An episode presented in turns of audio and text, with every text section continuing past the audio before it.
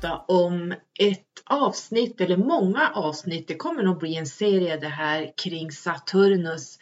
Därför att när vi gick in i stenbockens period i december, var det den 21 december, eh, så gick vi in i stenbockens period som sträcker sig då eh, december och eh, slutet på slutet på december, slutet på januari någonstans. Nu minns inte jag exakta datum. Fick jag den här idén att prata om både stenbocken och Saturnus. Ja, men tänker du, åh vad tråkigt därför att jag är inte stenbock eller jag är inte vattuman eller jag har inte stenbocken någonstans i min ascendent eller månetecken så jag stänger av nu. Nej, gör inte det riktigt än därför att Saturnus är den absolut viktigaste planeten vi har i vårt solsystem och han ligger någonstans i allas horoskop, vare sig vi vill det eller inte. Alla har stenbocken någonstans i sitt horoskop så att ingen kommer undan. Men vi som då har Saturnus som styrande planet och dessutom är stenbock och eller Vattuman. Vattumannen har ju också Uranus som styrare. Vi har ju upplevt helvetet på jorden om man så vill säga det. Men idag när jag är så pass gammal så ser jag bara, det här är ju så esoteriska lärdomar. Det här är ju precis det som gör att vi tar oss fram och höjer oss. Så att jag tänker att vi måste börja på en låg nivå och förklara eller jag ska förklara om Saturnus på ett väldigt enkelt plan. Sen kommer vi kanske i, ja det blir nog nästa avsnitt om ingenting annat kommer före, så kommer jag att ta upp då lite djupare esoterik kring Saturnus och sen ännu kanske lite djupare och sen kommer vi även att ta in Saturnus återkomst. Och tal om Saturnus återkomst, vi, eller vi, eh, Saturnus har ju nu för den 7 mars gick han in, 7 mars 2023 om man lyssnar på det här långt fram i tiden. Eh, 20 mars 2023 så gick Saturnus in i fiskarna. Jag har ju haft Saturnus mer eller mindre under sex år Därför att han har legat i stenbocken först i, den, i det stjärntecket som han styr under tre år. Och sen gick han över till Vattumannen som han nu precis har lämnat. Och jag har Vattumannen på min descendent så att jag har påverkats ganska hårt här. Och det vill säga jag har haft Saturnus i mitt sjunde hus i tre år. Sen går han nu över eller har precis gått över till fiskarna så att, och har Saturnus här under den här treårsperioden. Han kommer att finnas här, kommer att få sin Saturnus återkomst. Det är även kallat Saturn return. Så att jag kommer att prata mer om det specifikt längre fram i den här serien om Saturnus. Jag kanske inte pratar om Saturnus eh, return eller Saturnus som man kanske är van att höra. I det här avsnittet kanske man känner igen saker men jag tror ändå det kan bli vissa saker man inte tänker på. Som astrologin kanske inte pratar om sådär därför att astrologin eh, som jag ser det, den västerländska i alla fall ganska ytlig. Eh, där man mer eller mindre kopierar av texter som är skrivna i böcker och så lägger man in egenskaper. Ungefär som man gör inom Numerologin, ehm, att man man tänker sig att, tänk dig att, att man, när man inte, för många, många år sedan när man var ung, då visste jag att jag var stenbock. Och jag visste ungefär egenskaperna för stenbocken. Och det var liksom det som var, som var astrologin. Det var mitt stjärntecken. Men sen börjar man förstå, ja men jag har ju en ascendent jag har ett månetecken, jag har en norra nod, jag har en södra nod, jag har det tionde huset som är karriärshuset, jag har ett kluster av planeter i ett visst hus. Det här spelar så stor roll så att det, det går inte bara att säga att man är en stenbock eller en vädur eller en kräfta eller whatever. Och egentligen kan man inte ens säga att man har sina big three och samma är det med numerologin. Många säger att ja, men jag är livsväg 3, jag är livsväg 1, jag är livsväg 8 eller jag en, eh, har livsväg Master Teacher 33, Master Teacher 22 och Master 11. Men vad, vad, vad säger, kan man, vet man vad det här betyder? Och vad säger livsvägen endast? Absolut ingenting. Utan här kopierar man av nätet igen. Ursäkta min hals är fortfarande väldigt dålig, men på bättringsvägen så att den kanske skär sig. Det, det gör det ibland efter och så kan jag få hostattacker och snuva och allting så jag måste pausa och klippa bort. Men eh, jag vill bara förvarna att jag låter som ett tröskverk fortfarande, men väldigt mycket bättre. Så att eh, vars var jag någonstans? Jo, det här med att man kopierar av på nätet livsväg 3 de här egenskaperna på tre rader. Det är liksom det som är livsväg tre. Men förstår man någonting av det här? Nej. Förstår man någonting av stenboken av att läsa några få egenskaper? Nej. Man måste alltid titta, titta på det hela pusslet. Så att man kan, ska man lägga ut numerologi så måste man veta eh, sina Big Three. Och då är det livsvägen, platon du står på och som du ska lära dig. Du kan inte den här livsvägen, du ska lära den innan du lämnar det här livet. Sen har du ditt ödestal som egentligen kan jämföras med ascendenten, men, men inte, inte riktigt. Nej, ödestalet kan man inte per auto, det blir nog mer personlighetstalet, men Ödestalet är egentligen vad du kommer att bli och jobba med och dras till i det här livet. Och sen kommer då själens inkarnation. Vad vill själen lära sig i det här livet? Och de här tre är jätteviktiga att stapla upp och kunna se och lära sig så att livsvägen kanske är tre sidor och eh, ödestalet kanske är sex sidor. Själstalet kanske är lika många sidor. Det beror på vad man har där och vad man hittar. Men eh, så att man kan inte bara säga att man är livsväg 3 och tycka att då vet jag vad jag är för någonting. Folk har ingen aning om vad det här innebär. Så att därför vill jag också säga att det här med att googla saker och ting och de här uträkningarna som utförs där ute, alltså jag blir gråhårig. Jag orkar inte. Folk har så fel uträkningar och det är ungefär som att tro att men jag är en kräfta. Och sen visar det sig att du är inte en kräfta. Du är någonting helt annat. Så att det här är jätteviktigt och rotvibrationen som du har i din livsväg 43 7 till exempel. Vet man vad det här innebär? Det här är jättedjup esoterik vad roten säger om dig. Så man måste titta på jättemånga delar så att man kan, det, det här tror jag är mer att man ska flänga omkring med eh, saker som man tror man hanterar men man gör inte det för man har ingen aning. Så att jag är livsväg master 33 sexa. Ja, det låter jättekult, men vet man vad det betyder? Vet man egentligen vad det betyder? Vet man vad livsväg 9 betyder? i alla de här sidorna? Nej, det vet man inte.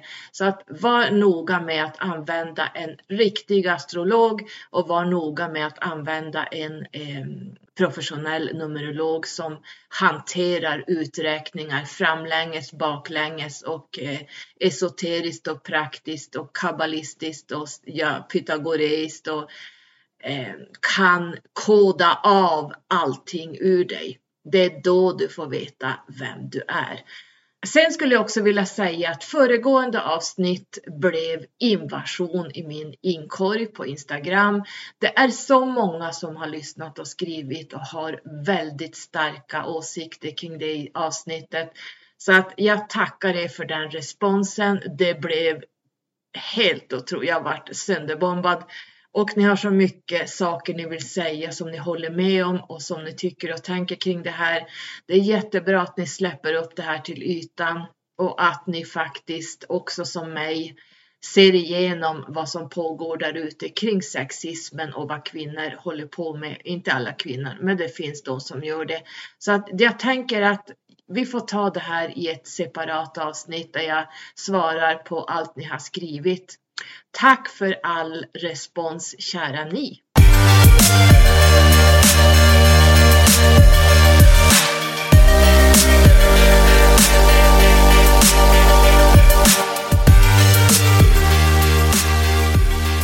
Så astronomi är läran om planeternas rörelse skulle man kunna säga och astrologi är läran om planeternas betydelse väldigt enkelt sagt. Så att som esoteriker och stu student av den här, de här två, förlåt att jag bara kraxar, alltså det var så bra innan jag började podda nu, när jag börjar prata så drar det igång igen. Jag ber så mycket om ursäkt om min förbenade hals här. Men som esoteriker och student av astronomi, astrologi och det som händer på himlavalvet så bör man studera de här båda sidorna för att få hela bilden. Och vill man bli riktigt, riktigt duktig, då ska man gå snäppet ovanför astronomin och astrologin och då börjar man studera den heliga geometrin som egentligen kort sagt är byggstenarna i universum. Geometrin bygger universum, eh, geometrin bygger dimensioner, Numerologin likaså, därför att numerologin och den heliga geometrin går hand i hand skulle man kunna säga. Numerologin har jag inget enkelt ord att förklara vad det är. Det är alltomfattande som omsveper allt det vi känner till. Och det här är energier som eh, både sitter fast i våra själskontrakt när vi går ner. Det är eh, personliga år som sitter fast i våra själskontrakt. Och varje epicykel vi har på nio år har vissa teman från år 1 till år 9 men däremellan kan man även ha skuldår, man kan ha masterår. Så att allt som allt har man 16 år att bolla med och det är lite olika vad man hamnar i. Så många tror att ja, men jag är i ett personligt sjuår. Egentligen kanske du är i ett, ett eh, 16-7 skuldår.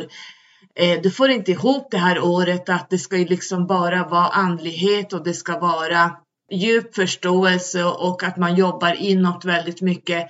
Men man är faktiskt i ett skuldår som ger crash, burn and learn. Och eh, har man en skuld i sitt själskontrakt, det finns fyra skulder. Varje nummer har egentligen en flipside. Så att har man livsvägen eh, på några sidor beskrivet så måste man även kunna det numrets flipside. Alla nummer har ett flipside som de flesta jobbar ur. Speciellt treorna tycker jag jobbar ur eh, en flipside.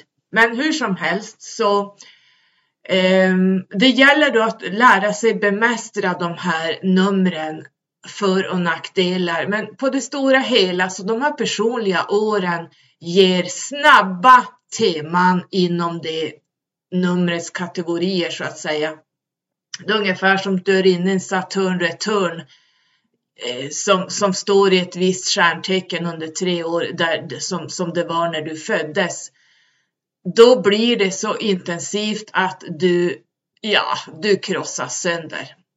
Mer eller mindre. Jag kommer att prata mer om det här. Så att ett personligt år ger snabba händelser under ett år. Men eh, låt oss säga att det du har i själskontraktet, det jobbar hela livet långsamt. Eh, och de här skulderna, om du är inne i ett skuldår, det här blir så, det här blir så sådana händelser att det blir som att tornet rasar. Och gång på gång på gång under det här året så händer tornet hela tiden. Så att eh, tror man att man är i ett vanligt sjuår och inte är det, då har man inte riktigt koll på sakerna. Du kan även vara in ett masterår och då blir det också utmaningar därför att masterarna, de tre masterna som finns, master 11 2an, master 22 4 och master 33 6 De tre masternumren eh, ger dig också utmaningar i ett sådant år och det här är snabba energier som händer snabbt och det är kännbart under ett år. Sen under de här, det här året så har du personliga månader och de eh, skriver jag till människor som vill ha det, det är en ny tjänst och det eh, eller skriver jag ur det personliga året man är inne i. Så det här är ännu, ännu mer potenta saker. Vad händer under den här månaden? Numerologiskt, det, det går inte att komma ifrån det här. Sen finns det numerologiska dagar och det finns de här eh, snabba hjälpnumren, direktmeddelanden som jag kallar det, som kommer ner som just i den här stunden så visar sig eh, nummer, återkommande nummer som att nu, i det här nuet, så är det på väg in eller backa för det här eller gör det här. Det är lite olika hur man tolkar dem och det kommer på min hemsida i pdf-format. Alla de här numren som ni kommer att få till er kan man då eh, ladda ner från min hemsida vad det lider. Nu hamnar vi inne på numerologin, men hur som helst så kan man även om man vill bli en duktig esoteriker så ska man liksom eh, både titta på astronomin och man ska titta på astrologin och den heliga geometrin som ligger ovanför och så eh, även numerologin. Då börjar man bli rätt duktig på vad hela det här eh, allt det här alltet som vi pratar om vad det handlar om uppifrån ända ner på en, en, en eh, mänsklig nivå. Så det, det kan vara några års studier men det är värt det. Astrologin eh, ser vi i okulta saker, vi ser det i Hollywood mycket och man brukar säga the gods never left us. Därför att det här esoteriska och okulta ligger bakom många filmer med just planetära och astrologiska egenskaper. Vi kan ta Sagan om ringen, är ju en typisk film om eh, Saturnus bland annat. Eh, man kan avkoda Bibeln, eh, Gamla Testamentet, man kan avkoda det Nya Testamentet. Eh, allt är bara metaforer. Precis som de här Hollywoodfilmerna så handlar det om de planetära händelserna och deras egenskaper och de här planeterna, hur de rör sig i våra liv påverkar det oss väldigt mycket. Hur många personligheter finns det? Det finns ju sådana här test man kan göra. Vad har du för personlighet? Sådana här quiz. Ja, då är man inte så uppvaknad om man måste sitta med sådana här quiz om man inte vet vad man har för personlighet. Men samt, därför att det finns egentligen inte en personlighet. Det finns inte. Det är ungefär som att jag ska säga att jag endast är livsväg master 33. Det är min personlighet. Det är det absolut inte. Mina tre sjuor är egentligen min personlighet som det ser ut i mitt själskontrakt. Eller att jag bara är en stenbock, solstenbock, mitt stjärntecken. Det är det som är min personlighet. Nej. De här quizerna ska man veta som folk sitter och gör på Facebook. Det är människor som inte har en aning om vad de, vad de pysslar med. Man vet egentligen inte vem man är. Man letar lite svar om det kan stämma med vad jag känner. Och de här quizen gör, eh, det är spam, så det gör att eh, du måste godkänna saker och ting innan du får gå in på den här quizen. Eh, och eh, de kopierar av hela din adresslista som du har på din, din mail och även alla dina vänners mail eh, säljs ut till andra och så kommer det som reklam och spam i din mail. Så att det här ska man vara, det här jag pratat om eh, många gånger, kanske inte i podden, men jag pratade om det på min gamla Facebook att jag eh, kastade ut vänner som satt med sådana här quiz eftersom det ger bara spam. Och nummer två så är man inte så uppvaknad om man sitter och tror att en sån här quiz ska tala om vad du har för personlighet. Hur många personligheter finns det egentligen? Ja, det finns 24 olika personligheter som jag ser det. Det finns alltså 12 tecken i astrologin som ligger utspridda i ditt eh, astrologiska karta. Sen finns det även 12 numerologiska aspekter av personligheter i ditt själskontrakt. Det är inte säkert att du har alla de här 12 i ditt själskontrakt, men i astrologin så finns alla 12 egenskaper där. Helt 100 procent.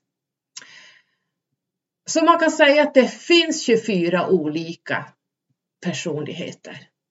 Så att är det undra på att vi känner oss lite schizofrena? av och till.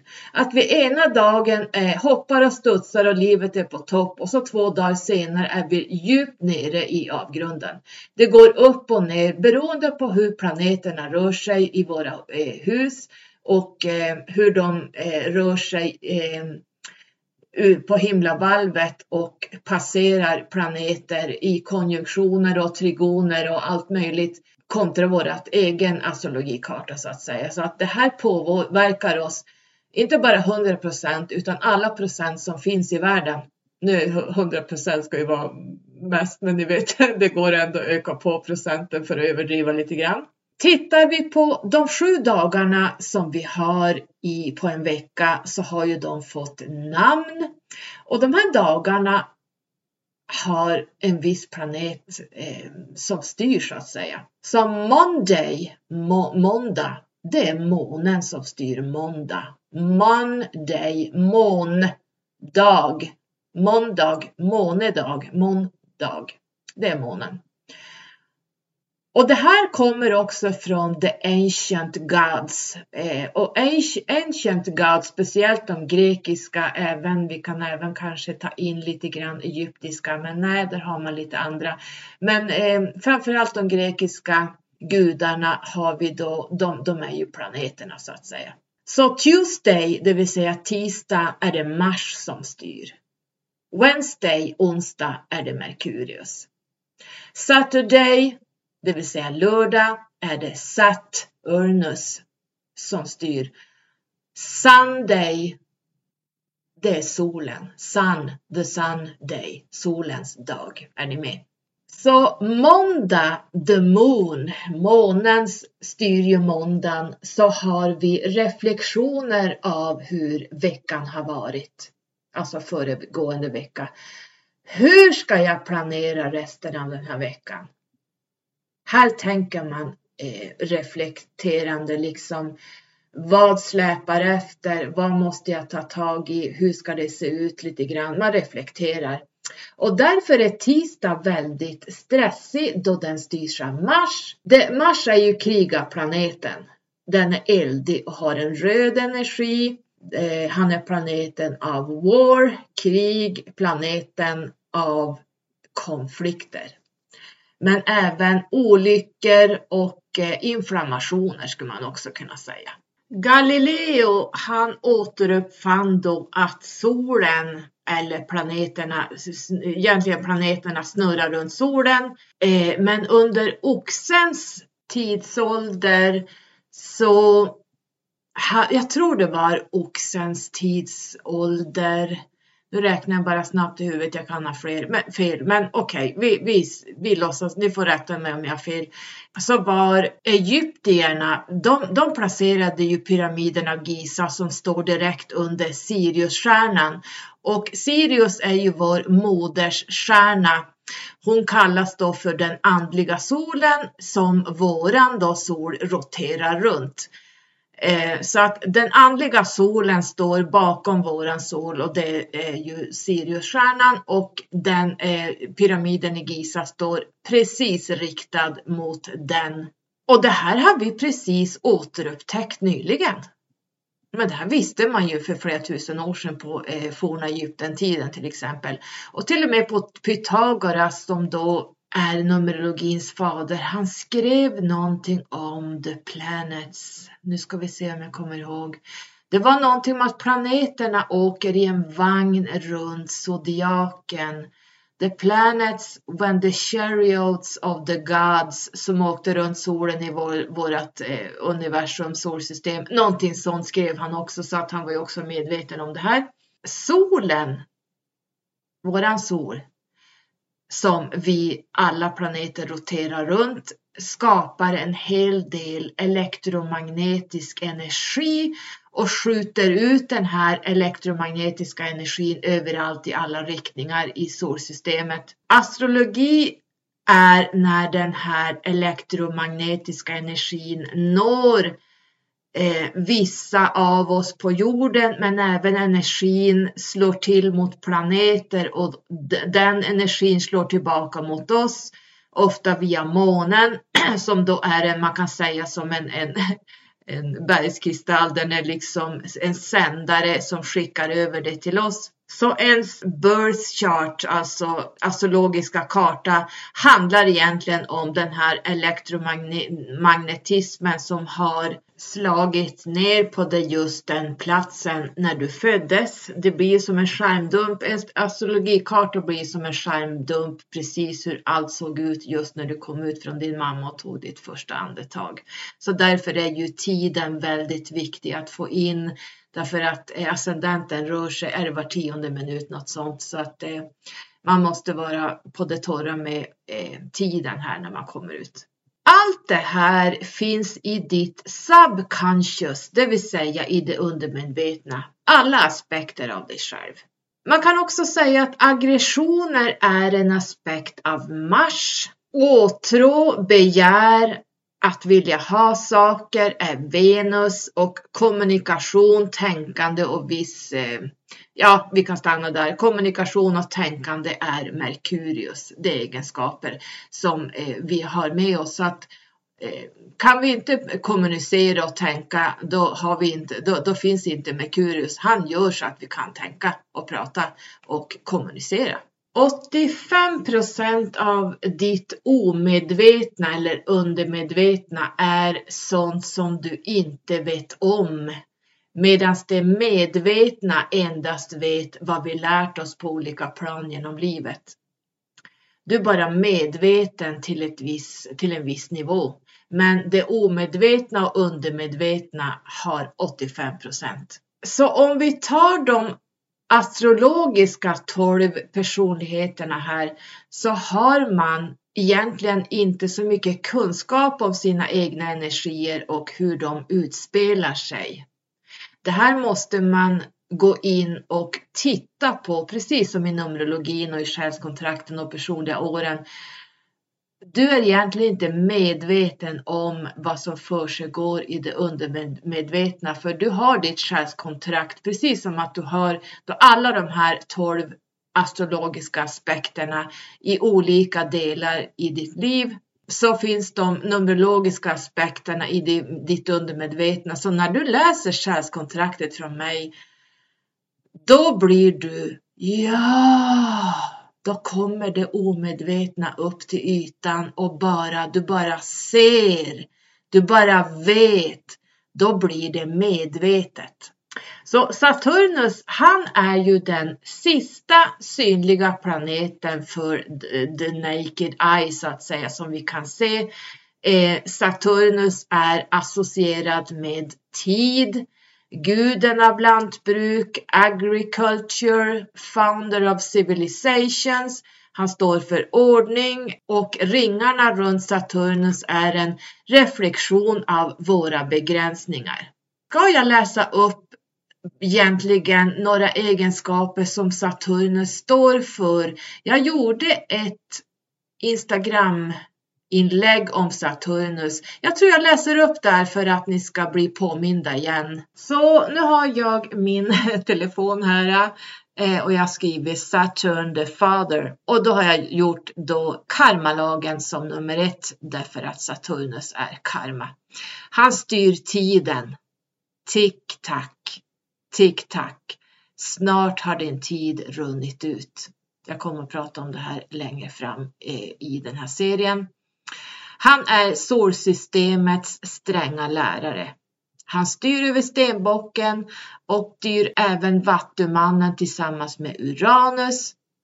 Han ger problem med tänder och skelettet skulle man kunna säga. Han ger livslånga sjukdomar. Han styr åldrandet, han styr även en naturlig död. Det har jag inte skrivit här, men det vet jag att det är så, det har jag nog glömt att skriva. Han är gamla testamentets gud Jave eller Jave. Hans symbol är en Ja, det ser ut som ett kors längst, längst upp och så går det ner som en svans neråt och så är det även en svart kub. Han är mentor.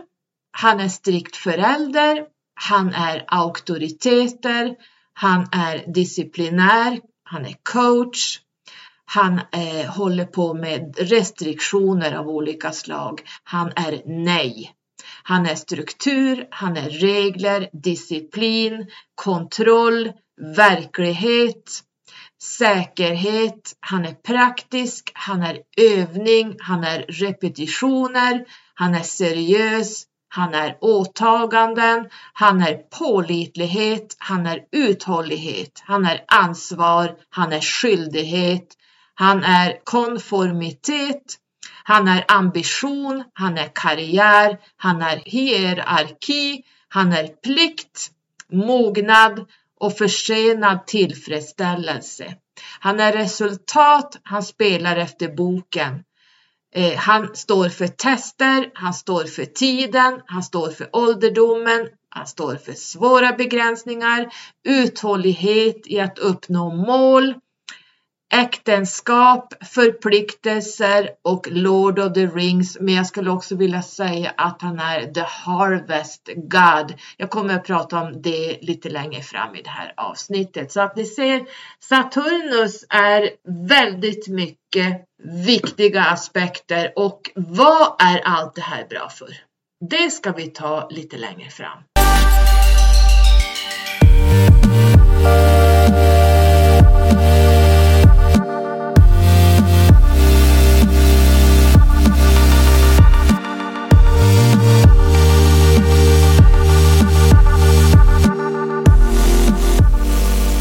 Saturnus är the boss. Oavkortat solsystemets boss. Så är det bara. Det finns de som säger att Uranus är starkare än Saturnus. Glöm det bara, finns inte på världskartan.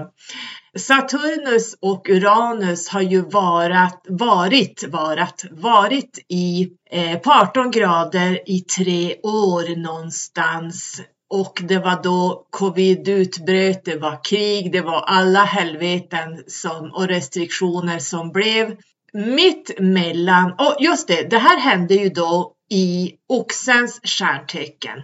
Uranus står i oxen i x antal år och oxen står ju för det materiella, det fysiska, jordliga. Så allt det här utspelades det ju då på, här på jorden. Så ni vet, om ni backar bandet några år så ser ni vad som har hänt i världen. Medan Uranus och Saturnus har stått på 18 grader och jävlat haft boxningsmatcher. Mitt mellan Saturnus och Uranus ute i solsystemet där de åker runt på sina banor. Däremellan ligger stackars asteroiden Kiron. Kiron eh, ser ut som en nyckel i ditt horoskop. Kiron kallas för The Wounded Healer och kan lite grann översättas som en masterelva. Och Kiron har ju fullt upp med att hjälpa de här herrarna när de slåss och möter varandra för de tycker inte om varandra. Så att Kiron har ju ett heltidsjobb att förmedla och läka de här två herrarna som slåss hela tiden.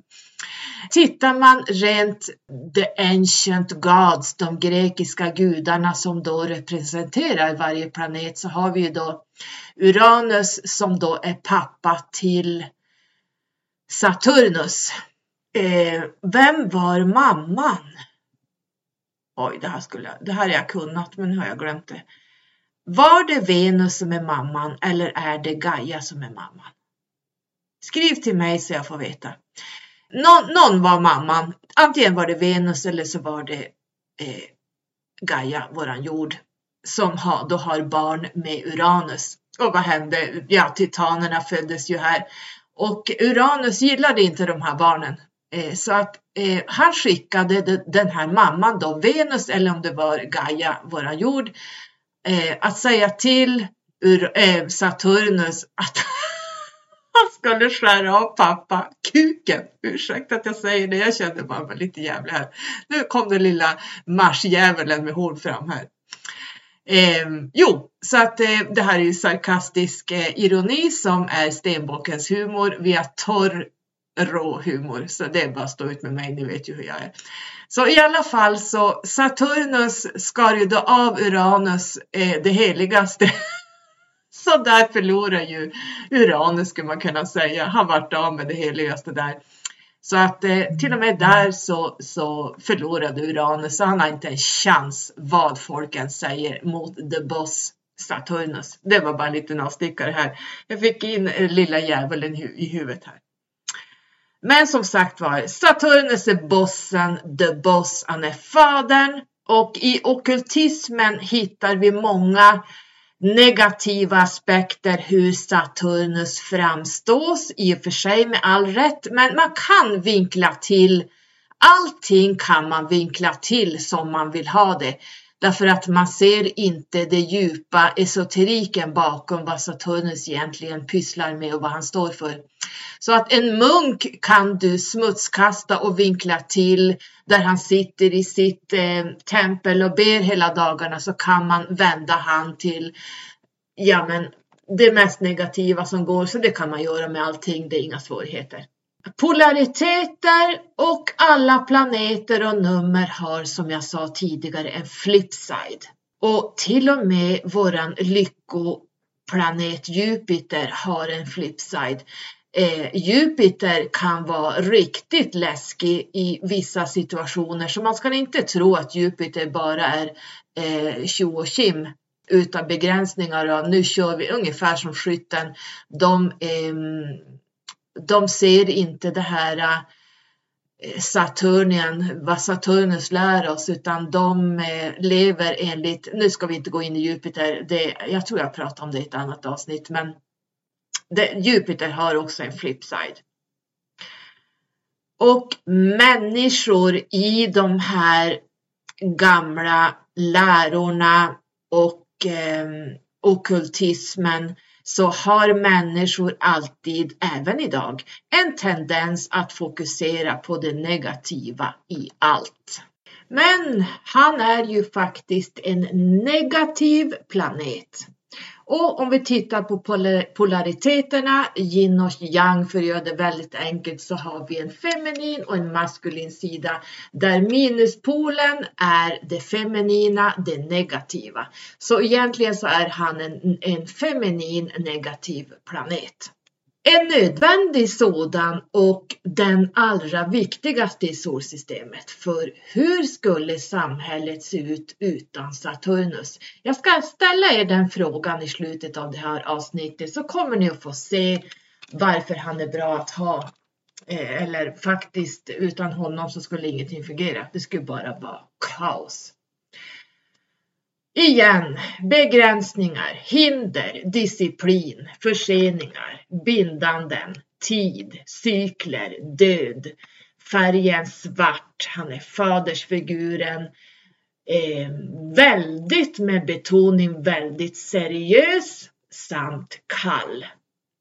Men även karma och karmalagen. You reap what you sow.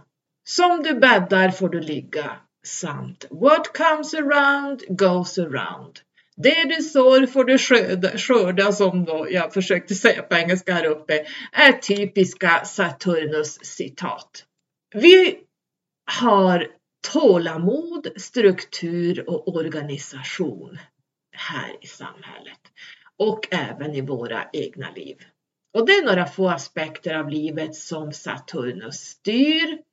Han styr fa eh, faktiskt eh, hela vårt universum, det vill säga vårt solsystem. Eh, dess han är lagen i solsystemet. Han är begränsningar som definierar manifestation. Varför är begränsningar så viktigt för vår manifestation då? Jo, om vi inte har några fysiska begränsningar så finns det ingen fem sense conscious det vill säga våra fem sinnen av medvetenhet. För att själens inkarnation, det vill säga det blir ingen five senses construction för oss att utforska, erfara och lära oss i själens resa. Om själen bara går ner här och glider omkring på en Jupiter bananskal, vad lär vi oss när vi går ut härifrån? Vi har bara åkt rutschkana hela livet och haft tjo och kim. Har vi utvecklats någonting? Absolut nada. Själen kan inte lära sig att möta andens spirit, utan de här begränsningarna. Därför att själen går tillbaka och möter anden när vi lämnar det här planet. Och då ska själen banne mig ha med sig en ryggsäck med lärdomar och höjningar. Annars är det bara, första det knackar här. Hallå där! Vänd tillbaka, gör om och gör rätt. Du kommer att få ett betydligt svårare liv. Nu blir det inte åka någon rutschkana genom livet. Nu blir det Saturn all the way. Saturnus är the great teacher. Saturnus återkomst, Saturn return är ju en big deal i våra liv. Men det tror jag jag sparar till en annan gång. Men det, de här Saturnus återkomsterna utvecklar oss mer än du kan tro. Eh, det, det är ganska jobbiga tre år vi går igenom.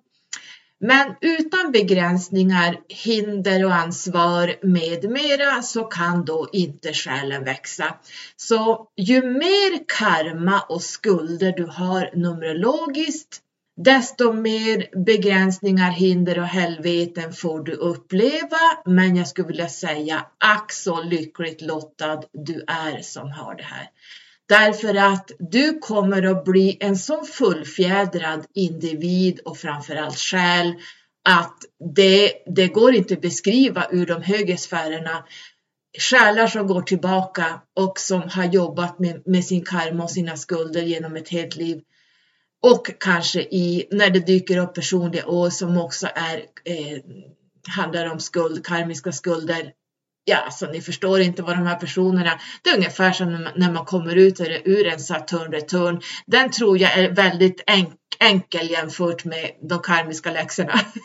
Men ungefär, vi kan dra ihop det i en enda boll, att den här, de här själarna, de blir jättehöga när de går tillbaka.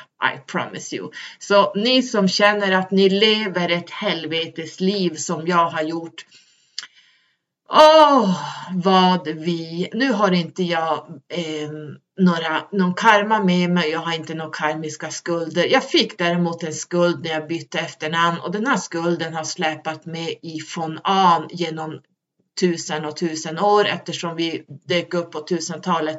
Så att det är, mitt namn bär en skuld som jag tog på mig när jag bytte efternamn. Eh, och jag kände att jag tar på mig den här skulden för att lösa en massa gamla skit, gamla cellminnen som eh, våran fysiska eh, släktträd har pysslat med genom tusen och tusen år. Så att eh, jag tog på mig det och rensade den karman också. Så att så här kan man också jobba.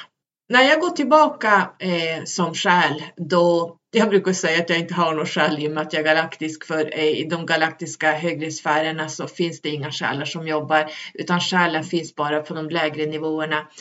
Eh, men eh, vi låtsas att min själ går tillbaka och eh, jag har en lånad själ skulle man kunna säga. Jag har tagit med mig själ från det här som jag sa i förra avsnittet, var det där jag pratade om den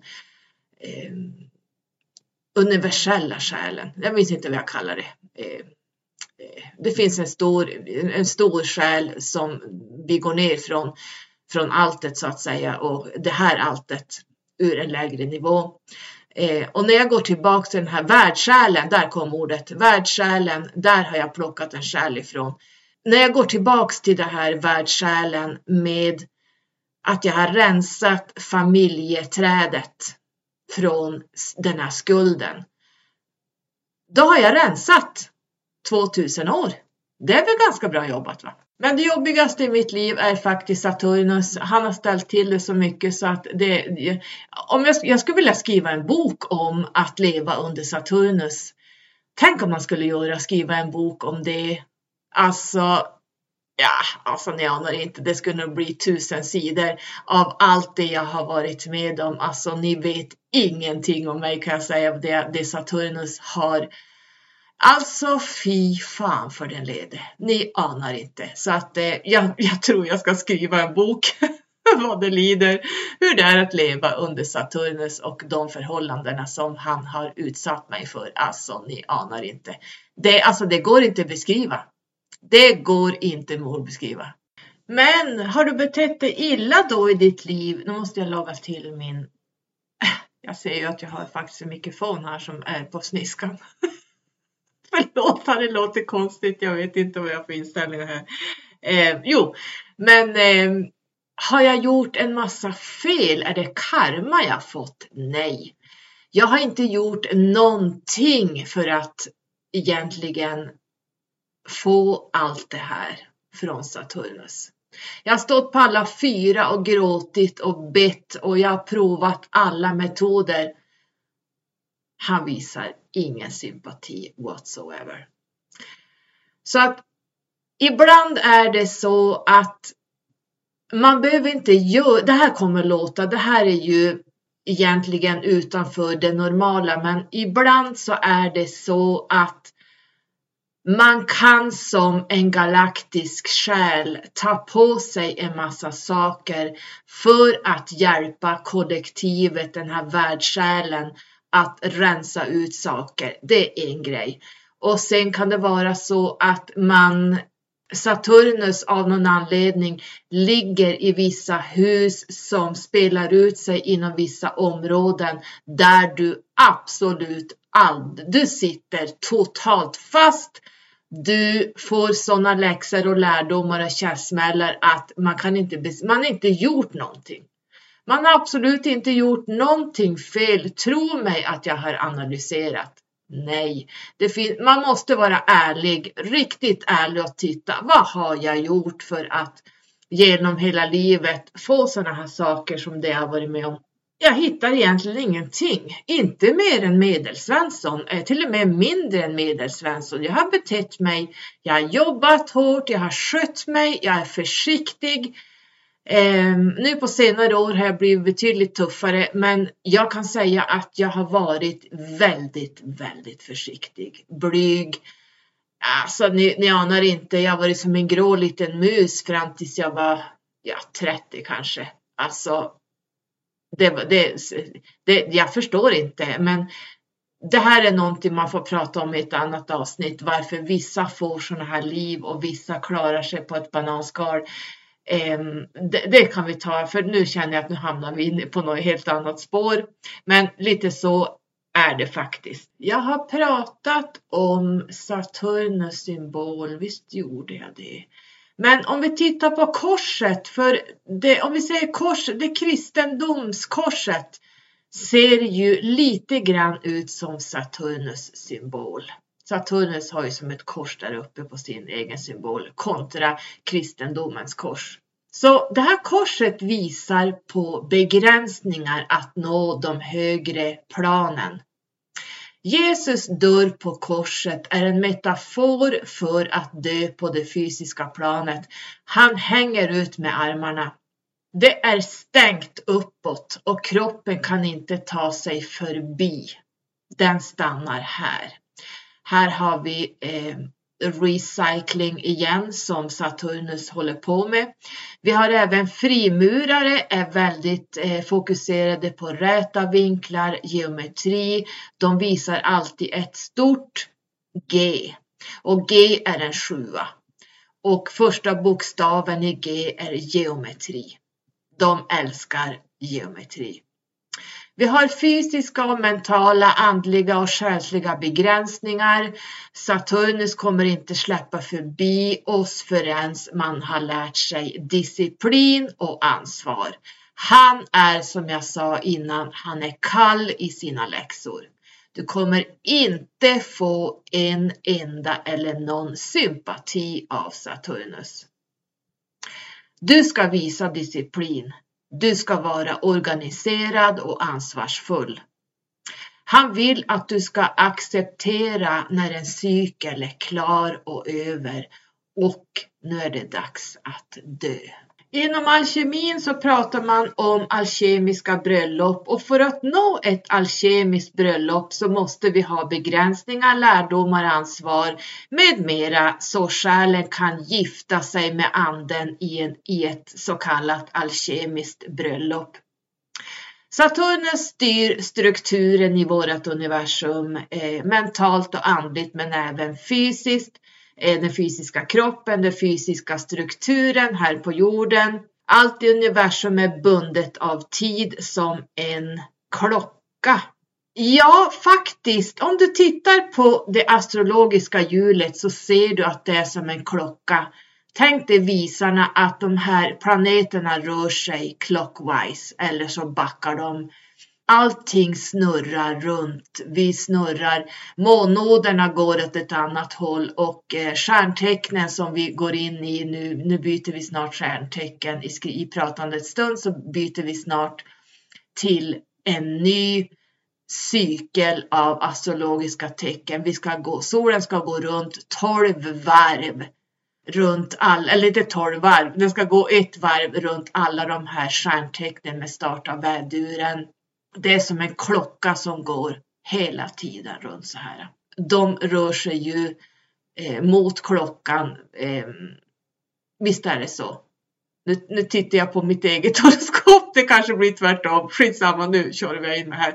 Eh, jag ska ha numerologin, jag ska ha astrologin, jag ska ha eh, alla nummer och aspekter, jag ska ha geometrin och kabbalan i huvudet.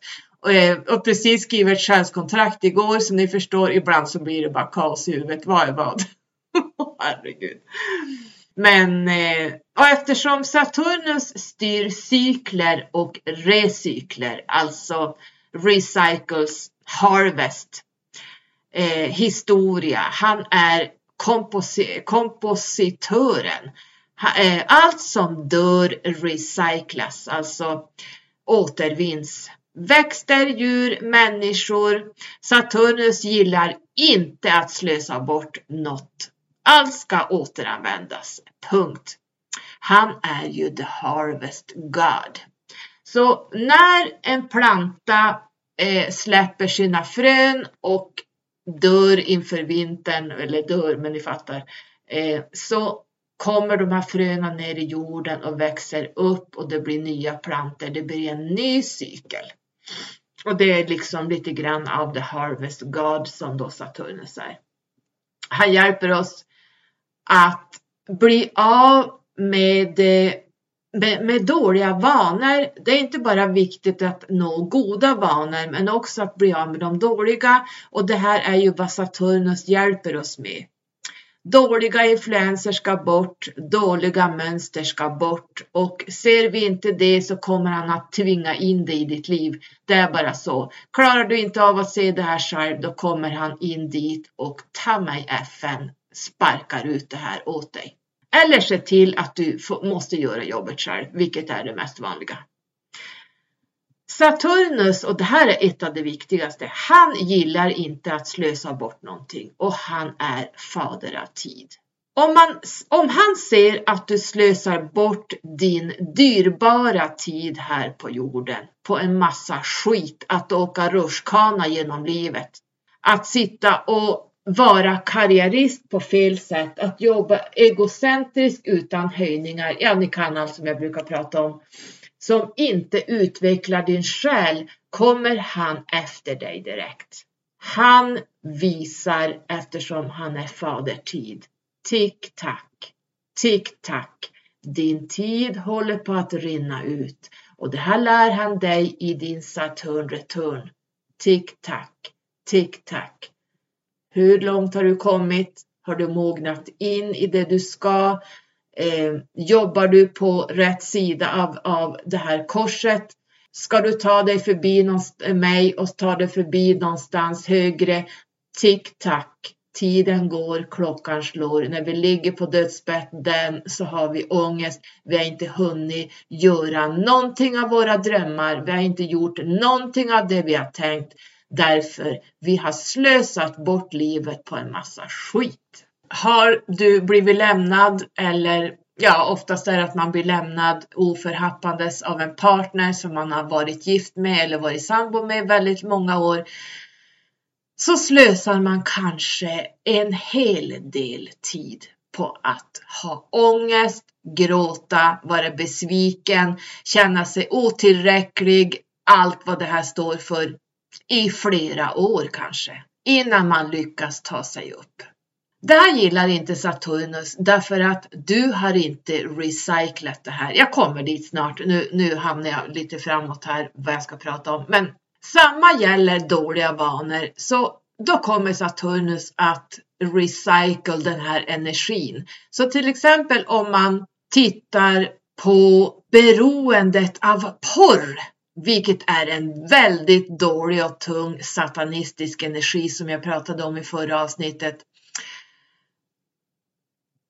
Tänk om du pysslat med den här energin hela livet. Då måste du enligt Saturnus recycle den här energin för Saturnus kommer att kräva det här. Du säger nej, nu ska jag sluta med det här destruktiva beteendet och inte pyssla med det här något mer. Men du återvinner inte recycle den här energin. Man kan inte låta den här energin sitta kvar i systemet därför att energin kommer att kräva en form av uttryck. Så är det. Så tipset är att använda det till en högre aspekt. Därför vi måste enligt Saturnus eh, återvinna den här energin på någonting högre. Vi måste få utlopp för det här vi har pysslat med som inte har varit bra. Det måste ut ur systemet. I grekiska mytologin är Saturnus Kronos som jag berättade som äter upp sina barn på uppdrag av Venus och Gaia. Det har jag pratat om. Han, eh, Uranus vill ju dräpa sina barn då. Och esoteriskt det här handlade om recycling. Det vill säga Ouroboros, the snake bites its own tail. Fader tid, you reap what you sow, det vill säga karmalagen. Saturnus är harvest, the harvest god. Inget får gå till spillo att bryta ner allt inom den här cykeln. Det, det är det Saturnus också pysslar med i det här harvest god. Med Saturnus måste du se den naturliga cykeln, för det är det han försöker visa oss. Människor tittar på döden och ser Saturnus. Han representerar död, ja, men en naturlig död.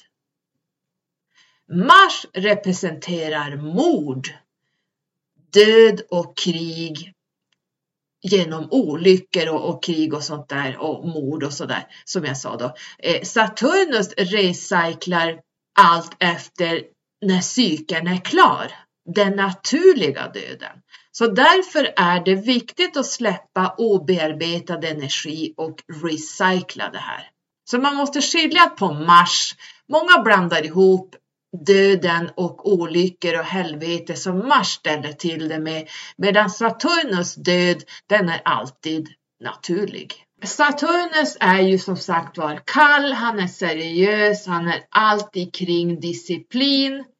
Han tar sitt jobb väldigt seriöst och här kommer ju alla stenbockar kommer att nicka här. Och det här är ett typiskt stenbockscitat. It's a dirty job but someone has to do it. Det är ett jävla skitjobb att rensa upp här nere. Eh, till exempel avsnittet jag gjorde förra gången kring sexismen. Somebody has to do it, but it's a dirty job. Förstår ni skillnaden här? Någon måste kliva fram och ta ansvar för vad fan folk håller på med här nere.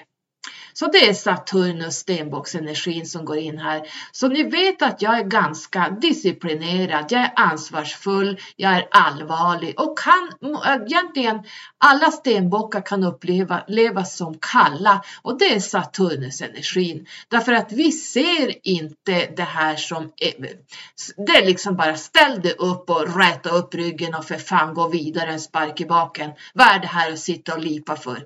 Så är Saturnus lite grann.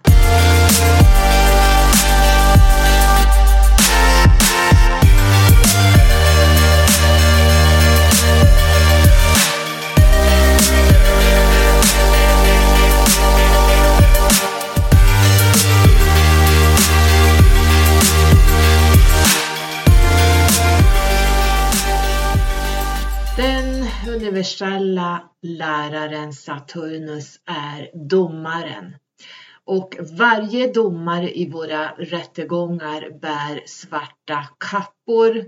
Och hur hanterar man Saturnus energi då? Jo, genom att förstå de naturliga cyklerna. Allt har en början och allt har ett slut, men även gränser. Vi behöver inte hålla fast kring det som en gång var. Tiden går, tick-tack, tick-tack. Hur länge ska du sitta och hålla fast i det som har varit och älta dig och vältra dig i den här skiten? Ta tag i sakerna, manifestera ut och recycla det här i något högre, avsluta cykeln och när du går in i en ny. Organisering och struktur är ju typiskt Saturnus, att ha en struktur i ditt liv. Man brukar säga att Saturnus styr staten och kapitalet. Det vill säga struktur, att ha koll på grejerna, men även kapitalet. Nu vet vi att Deep State och regeringar missbrukar den här eh, organiserande strukturen till sin egen vinning. Men man ska inte dra in Saturnus i det här, utan de missbrukar Saturnus läror och energier. Man måste skilja på vad som är vad. Som barn får du förmodligen lära dig att städa rummet, att hänga upp jackan innanför dörren, att ställa skorna på skohyllan, att inte bara kasta av sig grejer och lämna det och gå iväg. Ja, men helt enkelt lär vi oss att organisera vårt liv. Vi har även ansvar att komma i tid till vårt arbete, till eh, möten, allt det vi ska göra till läkare Eh, vi ska till doktorn en viss tid, då är, har vi ansvar att dyka upp i tid. För det här ger en konsekvens om vi inte gör det. Det drabbar andra runt omkring. Det blir förseningar. Eh, doktorn sitter och väntar. Han har en patient om 20 minuter och du kommer en kvart för sent. Ja, take it or leave it. En konsekvens blir att det blir hej och hej då. Kommer du för sent på jobbet och får det konsekvenser för dina arbetskamrater för som får slita för dig. Nattpersonalen kanske får sitta kvar en halvtimme, en timme innan du dyker upp. För de kan inte lämna för det är lite, för lite dagpersonal på golvet. Förstår ni? Allt ger, alla handlingar ger konsekvenser och det är Saturnus. Att separera betyder att en ny cykel startar och här ska du titta på vad och hur du ska organisera ditt liv. Ännu en gång. Kommer du recycla ilskan, ångesten, triggers, eh, dåligt mående, eh, jag duger ingenting till, hon eller han som min sambo har valt kanske varit otrogen är bättre än mig, oh, jag är så dålig. Eh, eller far du, tar du med den här energin in i nästa cykel. Det ska du inte göra. Det här är nästan som att avsluta ett nio år. Nioåret är jättetufft för att det är lite grann som Saturnus. Det som inte ska vara kvar, det kommer nian att tvinga bort med våld om så går. Därför att det här ska inte in i den nya nioåriga epicykeln med start av året. Det går inte att släpa med en massa skit i ett ett år. Det går inte. Då blir det ett helvetesår kan jag säga. Så det här är också disciplin. Finns det ingen lösning så lär dig då att släppa. Saturnus är kall och hård i sina lärdomar. Mm, och faktiskt den mest tyngsta, heaviest planet of them all. Tittar vi på religionen så är Saturnus guden av det gamla testamentet. Guden i det gamla och nya testamentet är olika. Den ena är kall Saturnus i det gamla testamentet och i det nya testamentet är guden varm, för där har vi solen. The Father and the Son. Han hört talas om det kring religionen. Polaritet är inbyggd i Bibeln för att vi ska lära oss just om polariteter. Man kan avkoda Bibeln i små detaljer, både numerologiskt. Eh, Bibeln har mycket numerologiska saker, speciellt den hebreiska Bibeln. Eh, även Nya Testamentet. Eh, så det är mycket man kan avkoda metaforiskt här. Många new ageare ser inte den här esoteriken, symboliken bakom de hebreiska eh, verserna, eh, skrifterna. kontra den grekiska i det här nya eh, testamentet. Eh, forntid grekiska kan man säga i det nya testamentet. Och lektionen här är att lära sig om polariteterna. Man måste läsa mellan raderna vad som faktiskt menas här, för allt är metaforer. Alla de här människorna som man nämner, det är metaforer för planetära händelser, kosmiska händelser och även Anunnaki. Judisk sabbat är Saturday. Judismen studerar Saturnus. Eller judendomen, kanske judismen. Ja, judismen och judendomen är Saturnus. De, de jobbar bara med honom. Medan kristendomen studerar solen, Sunday. Judiska människor ber med en svart kub på pannan, vilket är Saturnus, the black cube. Vi ser också den här svarta kuben som i, i Mecka. Vi ser den här svarta kuben utanför stora universitet. Den, den står utanför som monument på olika universitet och lite eh, avancerade eh, byggnader som står för någonting. Som då Saturnus eh, i hans läror, allt det han då förespråkar, så har man de här kuberna. Vi ser också till exempel amerikanska studenter som har en fyrkantig studentmössa eh, med tofsar på. Det är Saturnus. Allt det han står för, att ta examen bland annat. I kristendomen ser vi Jesus som oftast har en lysande sol bakom huvudet eller runt huvudet. Det här är ju, han är ju en representation av solen. Gud, källan i kristendomen, är ju som sagt var solen. Och i, judis, i judismen, judendomen, så är det Saturnus. The Father and the Son. Exoteriskt, inte esoteriskt utan exoteriskt. Inom kristendomen blir Saturnus djävulen. I det nya testamentet blir Saturnus den mörka figuren. Mars gör dem till den röda djävulen. Den här lilla röda djävulen med små horn, ni vet, eller ibland har stora horn. Men den röda djävulen i kristendomen, den är Mars. Och den här stora djävulen, om man säger, eh, med eh, om man säger den här djävulen ser ut som en eh, stenbock en bock med horn som har kvinnokropp upp till och en manskropp ner till. Det är då Saturnus som då kristendomen har gjort de här två. The Big Villains. Den lilla röda djävulen, jag sa, jo, lilla röda djävulen och Saturnus ser man då förstås som olika entiteter. De här är inte likadana. Lucifer, djävulen, är inte samma sak. Vi har Lucifer, vi har Satan och vi har djävulen och det här är faktiskt tre olika saker. Så det, det många drar ihop de här till en person, eh, men det är tre olika entiteter. Tittar vi på tarotkortet Djävulen nummer 15 som styrs av stenbocken Saturnus inom parentes så ser vi bland annat begränsningar. Djävulen är Saturnus. Här har de begränsningar, de sitter fastkedjade. Saturnus och Mars är de två största villains eller skurkarna i de flesta berättelser. Vi ser de här skurkarna alltid, att de alltid bär svart och rött. Saturnus och Mars med andra ord. Men den största bossen är oavkortat Saturnus. Han är den kalkylerande. Han ser till att saker levereras. Mars är den aggressiva. Man måste ta sig igenom alla Saturnus ringar för att ta sig till kärnan här. Men ibland finns det en tredje liten skurk och han heter Merkurius. Speciellt i hans retrograder. Han kallas för The Trickster.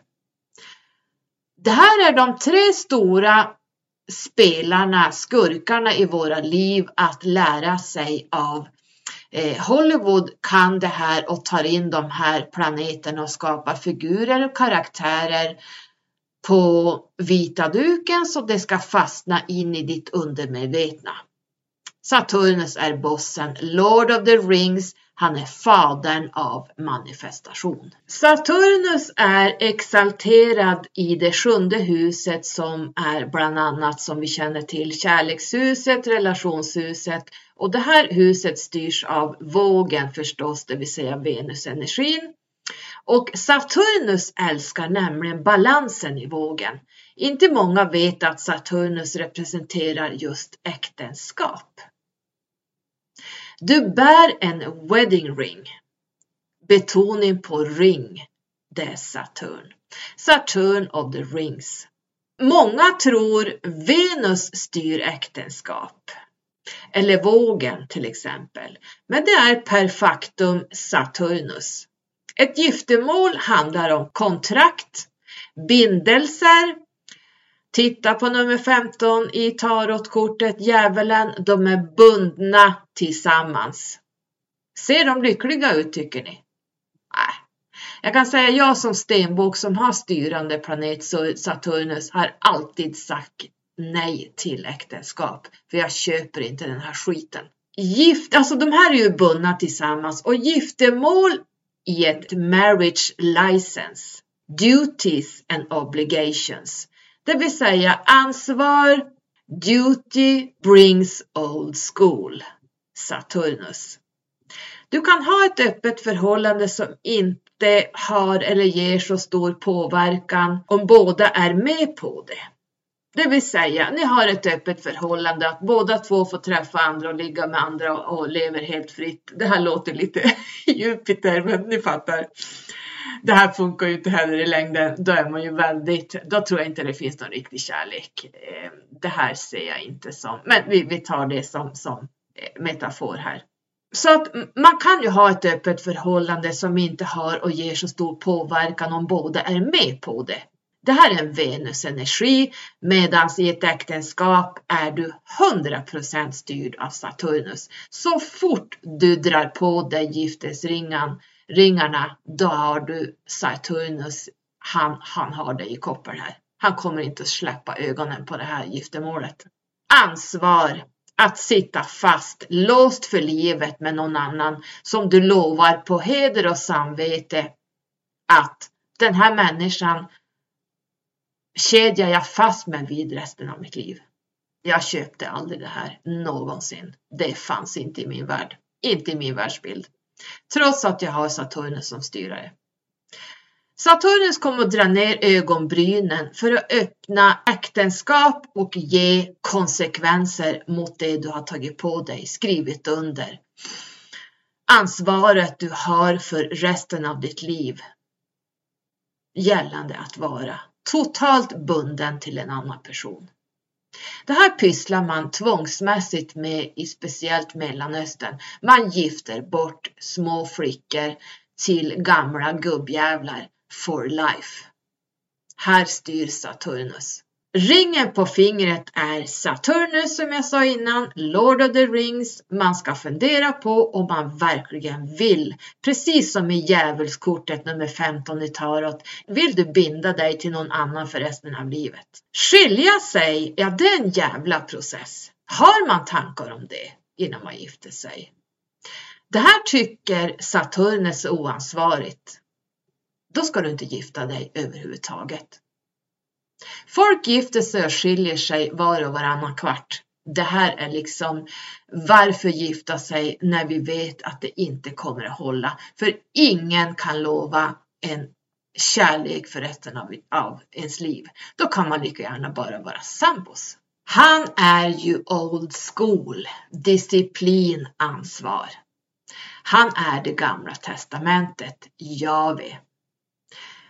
Porr och pornografi kommer att förstöra många äktenskap då Saturnus säger nej och ger konsekvenser till det du lovar inför präst och församling. Han styr äktenskapet, han kommer att förstöra äktenskapet, destroy and recycle the energy. Han tillför det seriösa i alla situationer, inkluderat äktenskapet. Stay single eller särbo sambo utan så kallade obligations. Vem och var behöver vi disciplin? Behöver vi disciplin i samhället och inom våra familjer? Kan vi gå in på en bank och eh, hämta ut en miljon? Vad får det för konsekvenser? Kan vi gå in i mataffären och fylla på tonvis med mat och kliva ut därifrån utan att betala? Det får konsekvenser. Om alla gör så här, vad händer då? Staten och kapitalet som det egentligen ska vara. Skatterna ska hjälpa till med olika saker för att saker och ting ska rulla runt. Nu vet vi att det är korrupt det här systemet så att det, men i grund och botten så är det här en väldigt bra eh, energi, staten och kapitalet som Saturnus då förmedlar. Men allt är ju korrupt idag. Kan vi gå och knulla runt med folk hur som helst eh, trots att vi är gifta? Det kommer att få konsekvenser. Kan vi dyka upp på jobbet när det passar oss eller vara borta när det passar oss? Det får också konsekvenser. Kan vi sitta och trycka i oss pizzor, godis, fikabröd dagarna i ända? Det kommer också få konsekvenser på våran vikt och våran hälsa. Jag kan prata om det här i flera timmar. Du förstår konceptet att Saturnus är jätteviktig både i våra liv och i, i det stora hela samhället. Annars skulle det bli totalt kaos. Nu vet vi att det finns Deep State, Illuminati, kabalen, allt vad vi kallar dem, som missköter det här och använder den här eh, energin på helt annat sätt än vad den är tänkt och därmed får Saturnus den här djävulstämpeln, eh, satanistiska stämpeln när vi pratar ren djävulsdyrkare. Men djävulen i djävulsdyrkarna, det är egentligen Mars. Så att man måste börja skilja på det här. Saturnus är disciplinerad och strävar efter att du ska nå den där varma solen vara tacksam för dina begränsningar. Det här är en konstruktion att ta sig igenom de fem sinnena. Tack för att du har lyssnat på del 1 av Saturnus. Jag tror vi stannar här. Jag är en timme 19 minuter oklippt här. Men eh, det här blev ju liksom bara att skrapa lite på ytan och att eh, man ska få lite hum om astrologin och eh, lite grann numerologin och eh, gamla nya testamentet, eh, vad egentligen Saturnus står för och vill lära oss. Så att vi har bara skrapat lite på ytan här. Det här är väldigt enkel matematik kan man väl säga. Men jag tänker att vi går djupare in i nästa avsnitt som kommer också handla om, inte Jupiter utan Saturnus på en mer intressant nivå. I love you! Hej då!